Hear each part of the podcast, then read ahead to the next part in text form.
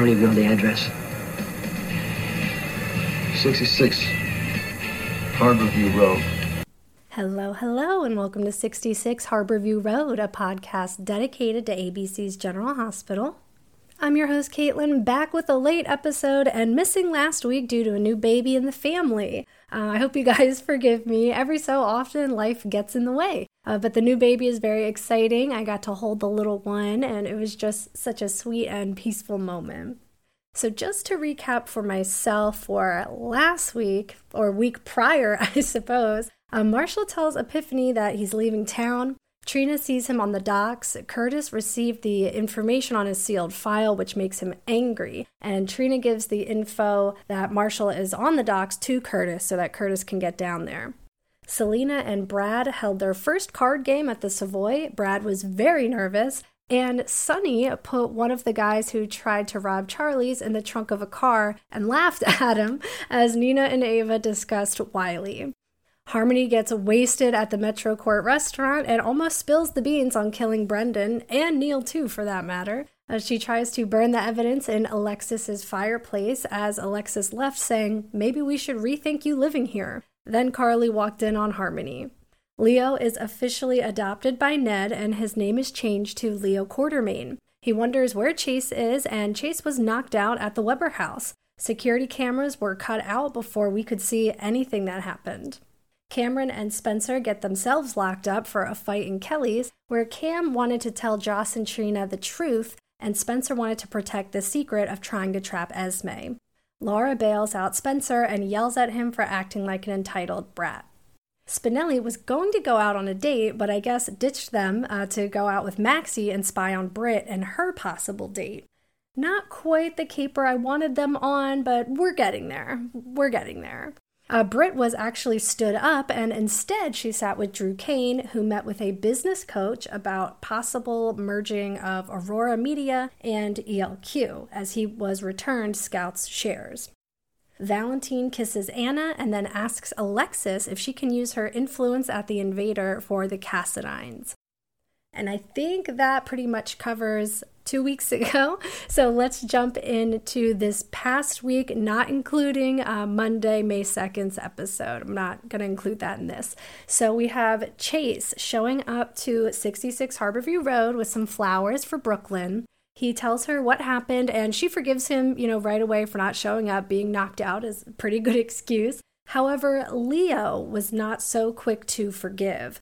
And honestly, I love that Leo makes these characters think. And his poem was great. I hope we see more creative things from Leo. Michael also made an appearance here telling BLQ about the Aurora and ELQ merger and what that means going forward. I mean, I get it. She's Ned's daughter, so she can help him understand both sides of this. But she's pretty involved with deception right now, so I don't see her having a lot to do with ELQ. But I will get excited if we get some like Ned, Drew, Michael, maybe Tracy when she pops back in, dealing with some ELQ stuff. I think GH could use some more of that drama. I mean, we saw it in the past with uh, Jimmy Lee Holt, and we brought in Austin Gatlin Holt for a reason, right? I mean, besides showing us that Maxie belongs with Spinelli. but uh, BLQ and Chase almost kissed here. And at this exact point, I feel like the games are done, right? Like they were about to kiss here, then they know where they stand with each other and they can actually date now. I mean, that's what makes sense to me watching it unfold. Uh, it's kind of nice that Chase does not have really any involvement with any other ladies on canvas. He's very far removed from Willow. More on her later. Uh, so, back at the Webber house, Jordan is trying to get her team to get the video footage back, but it's corrupted. I thought they could have called Spinelli on this one. He can do some contract work for the PCPD. I mean, why not? And this is when Aiden rushes in and is declaring that it's Franco's ghosts doing all these things to his, you know. so, to my surprise, Liz looks like she believes it. Finn has had enough of all this and he wants Liz out of the house, and she does finally agree, but she wants a room at the Metro Court. I mean, which is understandable. It's a very nice hotel, nice security, run by, you know, a mobster's ex wife. um, but I really thought she was going to stay at Kelly's because she knows that place so well. And for me personally, not enough people are staying at Kelly's. so as Liz and Finn are waiting for her room to be ready, they come across Lucy. And Lucy thought Aiden had a school project, and that's why he was asking her about ghosts and things. So Liz had to tell her that that was not true. And Finn felt the need to jump in and call Lucy irresponsible. I mean, it was a little much for me, but I mean, he's frustrated, but come on. Uh, they all clear the air before Lucy has to get to her deception dinner with the other girls, and Liz and Lucy end up having a little heart to heart about the supernatural. And of course, Finn threw all of that out the window. Like, none of that makes sense to him. He says there's always an explanation for something, but Liz is questioning it. Like, I think she believes this, and maybe she will force herself to. I mean, if she's doing this to herself, she can get some sleep if she chooses to believe it's a ghost and not a person, maybe. I don't know. I'll be interested to see what the Metro Court security cameras pick up from her floor. The next day, Finn and Violet are at the nail salon where Ava is also having her nails done, and we get some really cute scenes with Violet. I mean, every time we see her, it's just an overload of adorable. And might I say, Ava and Finn looked cute together. I mean, her past is very, very shady, and I don't think he'd be cool with any of it, but I did not hate seeing it. I really didn't. Another pairing I also didn't mind seeing was Portia and Drew. Uh, they were at the Savoy looking for Curtis because Curtis hasn't answered anyone's calls or texts, and instead he's on the pier uh, questioning Marshall about the sealed record. So Marshall is mad. I mean, I can understand it. I see it from both perspectives. Marshall doesn't want his stay in a mental institution to be public knowledge. But Curtis also does not have any answers as to why his father disappeared for 30 years, presumed dead.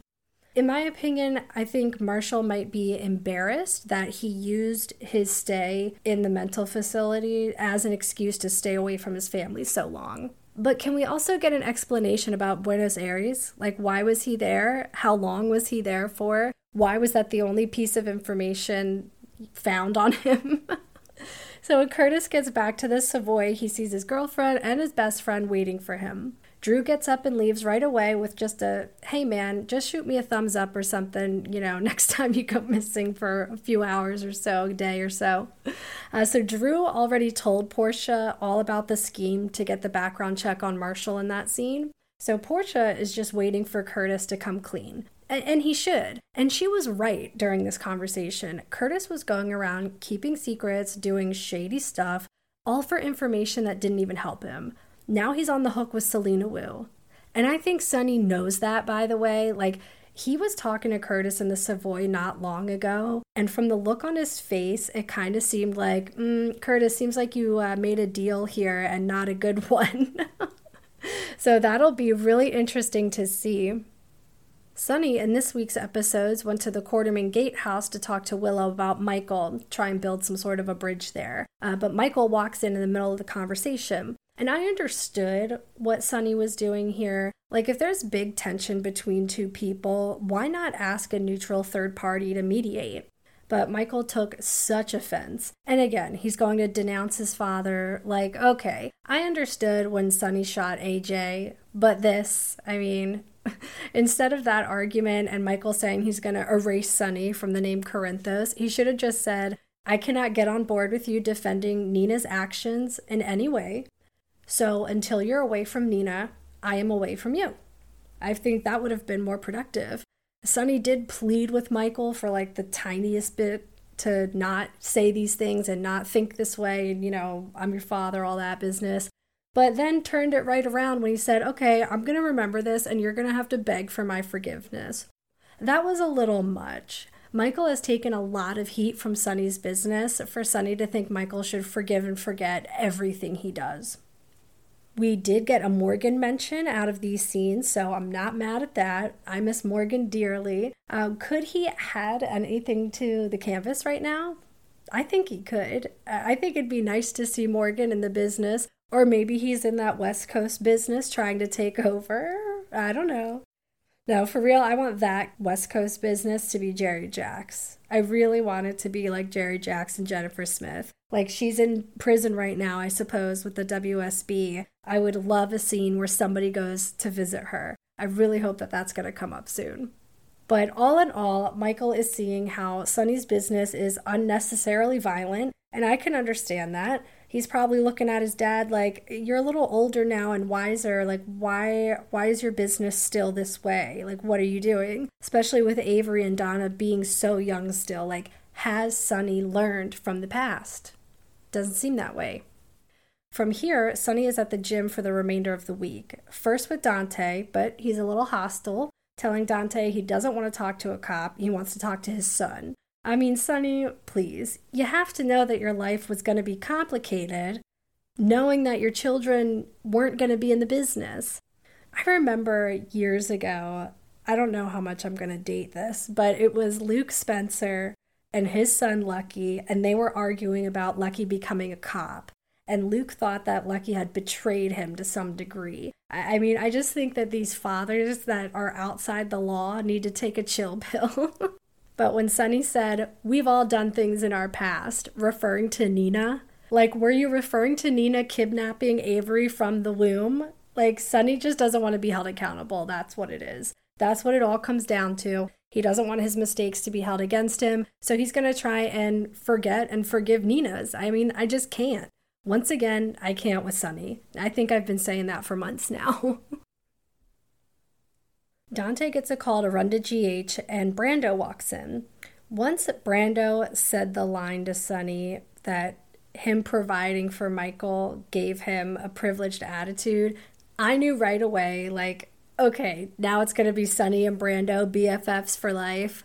Like, Brando does not know all the sordid history how Michael was shot in the head and in a coma until he came out a new actor. He doesn't know about the kidnappings that Michael, Christina, and Morgan went through the multiple times by Faith Roscoe, by AJ. I mean, I don't I can't even remember all the times those kids have been kidnapped. I mean, honestly, I would have anger for my dad too. I might not be spouting off every time that I'm going to change my name, but I would still be very angry. Next in the gym is Curtis, and he tries to get some information out of Sonny about Marshall. But Sonny doesn't think it's his business to tell Curtis he saw Marshall was on medication, and he would be right. They talk about Selina Wu for a minute, and again, I think Sonny can see that Curtis made a mistake.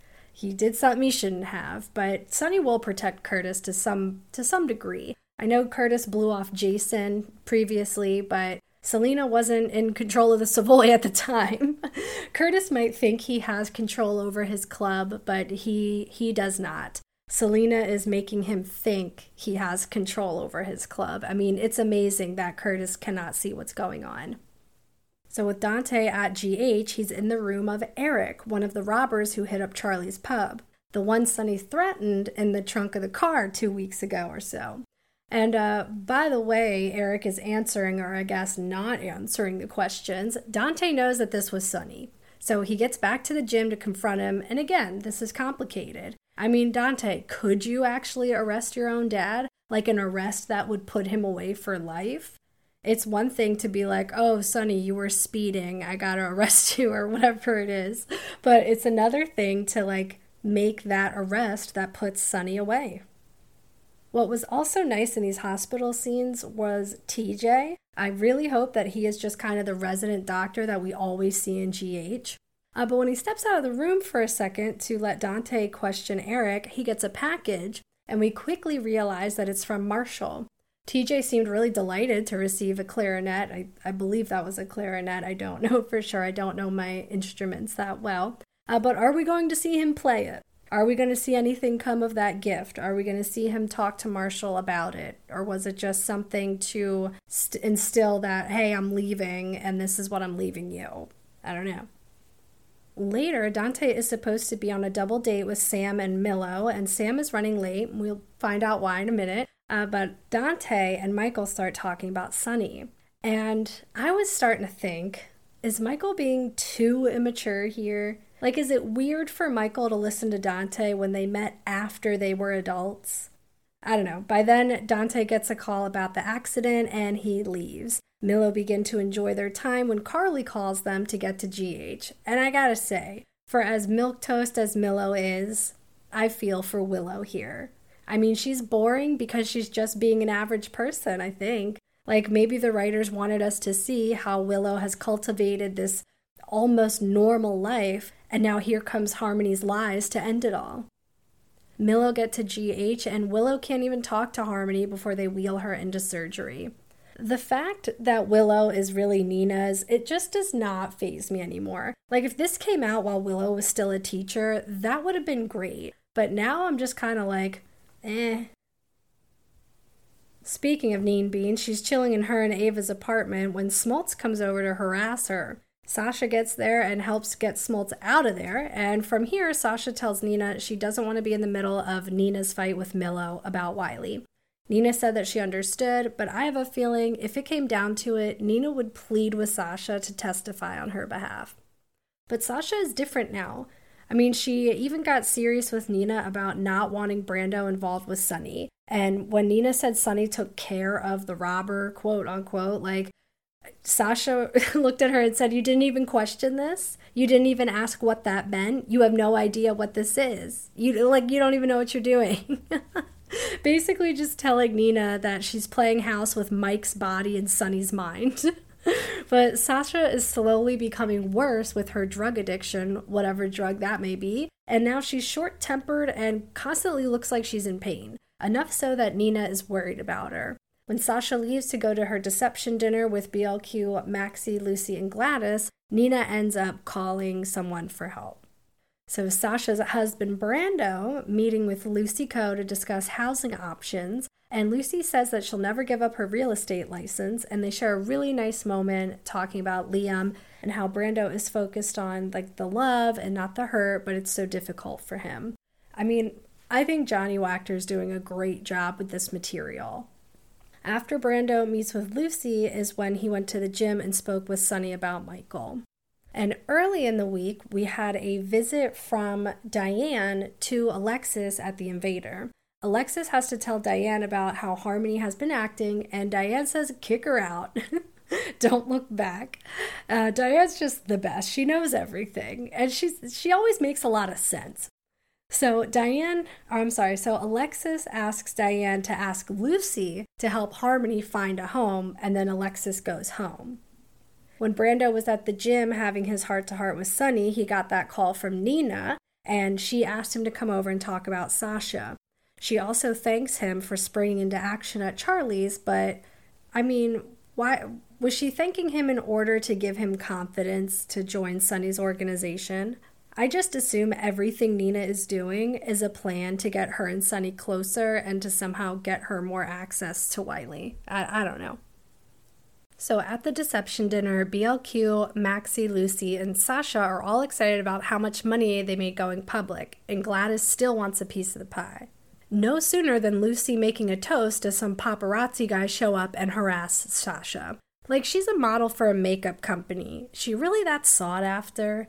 I mean, years ago, being a cover girl model was a huge deal.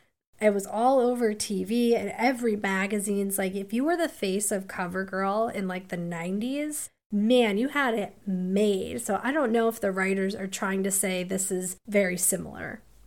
BLQ and Maxie excuse themselves to go wash up, but instead talk about Austin. And just as BLQ is questioning his feelings, he shows up. Again, not super on board with this coupling, just hoping it's a catalyst for something else. Austin does help with the paparazzi and gets him to leave the restaurant, and that was helpful. Sasha, though, girl, I'm gonna need you to go to the actual bathroom in the stall and take your drugs, like not in hallways and door entries where everyone can see you. So while she's trying to take her drugs, this guy gets a picture of her. And I kind of had to laugh at his one liner. Like, is that on the menu? but even better was Gladys grabbing the camera and taking the memory card. And I know we didn't destroy it right away because this is a soap, but I would have definitely destroyed that in real life. I don't know exactly how, maybe tie it to a rock and throw it in the harbor, but I definitely would not have held on to it. So Gladys and Sasha leave the Metro Court to get away from this paparazzi guy, but he ends up following them in his car. On one hand, I get it. Like, you want your memory card back. On the other hand, is it really worth it? Like, if it was just those pictures of Sasha and there was nothing else on them, like, is it worth it? poor Sasha screaming and crying in the car, just like barely keeping it together. She definitely should not have driven. And now I'm going to jump back to Alexis really quick. When she left her office and returned home to her house, it was a total mess. Earlier, Harmony was there burning papers that Neil Burns had on her, and this is when Carly arrived. I don't know why Carly is now very involved with this story, but I guess we needed something to move it along. so Carly walks into Alexis's and sees Harmony burning these papers. When Harmony leaves the room, Carly gets nosy and looks at the papers. And then here comes Harmony with a syringe. How does she have access to all these syringes? I don't understand. So, anyway, they fight and struggle, and Harmony ends up drugging Carly and putting her in the back of her own car. Her plan was to drive the car off a cliff and make it look like Carly had an accident. Luckily, Temp Alexis shows up and confronts Harmony in the woods. Now, it was disappointing that Nancy didn't get to say these lines to Harmony, but you know, it, it's all out now. It, it is what it is. At least it's all out in the open. And Carly, during this conversation, wakes up, exits the car, and now it's two against one. Harmony flees the scene. And as she's running, I'm thinking her plan is to kidnap Willow and Wiley. Instead, she runs into the highway where Sasha was speeding down the road with Gladys, and Harmony gets hit. And of course, the paparazzi gets a picture of it. The remainder of this storyline, at least for last week, uh, takes place in the hospital. So Milo get there in confusion with the reason Carly called them. Sam and Alexis are talking about how Harmony tricked her. I mean, poor Alexis. She can't have friends, can't have boyfriends. I mean, uh, maybe she'll turn to the Cassadines for companionship, and that's how we'll get them a little bit closer. Meanwhile, Sasha is freaking out both at the scene of the crime and in the hospital. Brando gets there and Sasha tells him everything, and she's determined to tell Willow what happened. Willow was in the chapel and Sasha came in and told her the truth, which was nice. And Willow is still so confused, and everyone is trying to give her information slowly, I guess, so she doesn't freak out. Michael called Jocelyn to let her know Carly was in GH, and Jocelyn got there quick. Gladys passed by, and her and Carly talked about Sasha, and I think they both figure out that Sasha's using again. And I think Gladys knows something incriminating is on that memory card. But will she blackmail Sasha or will she delete the evidence but confront Sasha about her drug use? Who knows? It's Gladys. Anything can happen. and now that Harmony attacking Carly and Alexis is out to the cops, will Harmony even pull through the surgery? I haven't seen, you know, today, Monday's episode, so don't spoil it for me yet. and if she does die, uh, will Carly and Alexis keep it a secret about Willow's true parentage? And Willow's over here thinking that Harmony may have tried to off herself. So this is going so haywire at the moment. And we end that storyline on Friday with Carly going into the chapel to talk to Willow. Michael and Brando are at the hospital elevator and they encounter Smoltz, where Brando threatens this guy just like Jason would have. I mean, if you would have played that scene with Brando and Smoltz against a scene with Jason from like 2005 or 6, almost identical. I mean, it was crazy. So I guess this week we will see if these paparazzi guys print a story about Sasha being a hero or a villain. And the last storyline I want to get to here are the Wyndemere Woes. That's what I'm going to call it. So Nicholas calls Ava and she says, Don't wait up. So he destroys his romantic candlelit soiree he had, and Esme sees the whole thing. She starts telling him that they don't deserve this and how they both deserve love. Like, it's so gross. then Laura comes in and thank heavens breaks up whatever was going on there and uh, she goes there to tell the him or to tell them that she got Sonny to back down. Nicholas shows some jealousy when Laura tells him she was Spencer's one phone call, and Spencer is on his way to the gallery. And man, is Spencer laying it on thick with Esme. I have a feeling that she is suspicious, but Spencer is picking his words so carefully with her. And when he gets to the gallery, Rory is there with Trina, and they're definitely mildly flirting until Spencer interrupts. it was so funny when Trina called him out on being jealous. And wouldn't you know that Esme was listening in? Like, did you have to come to the gallery to tell Sonny, or I mean, to tell Spencer that Sonny backed off? Whatever. At least we got a really, really good cat fight between Esme and Trina. I mean, Trina was excellent, just amazing. And I just can't believe that Esme has the nerve to get an attitude. Like, it just boggles my mind, this girl. And what I also don't understand is is Esme like playing everybody? Whether she's really 30 years old or really Ryan's biological daughter, like her vendetta against Trina doesn't make any sense. I guess that's what Ryan was alluding to when he said that she was playing these high school jealousy games. But what is her purpose? What is her real plan?